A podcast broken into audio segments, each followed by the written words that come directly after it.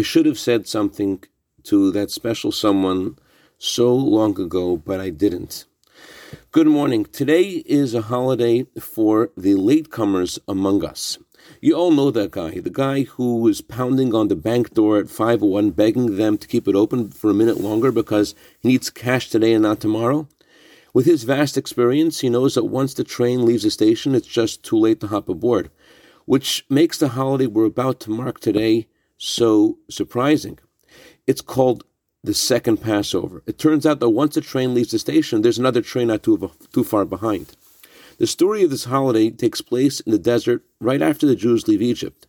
The Torah instructed the Jewish people to offer a paschal lamb prior to their exodus, and everyone does, and everyone's happy, except for a group of people who came to clamoring to Moses with a demand, Why should we lose out?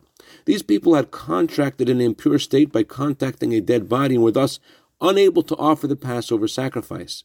Unwilling to accept that they couldn't fulfill this mitzvah, they ask Moses to ask God what to do, and God tells Moses, Yes, give them another chance.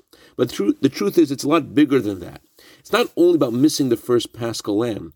Their request set into motion a whole new system of forgiveness. Generally, if someone misses something, they are given an opportunity sometimes to make it up.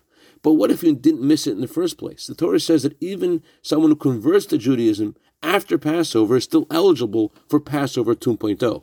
The beauty of today is that if we are really sincere, it doesn't matter what it is, it's never too late. Every other mitzvah, teaches us that if it really matters to God, it should matter to us too. Pesach Sheni teaches us that if it really matters to us, it will also matter to God.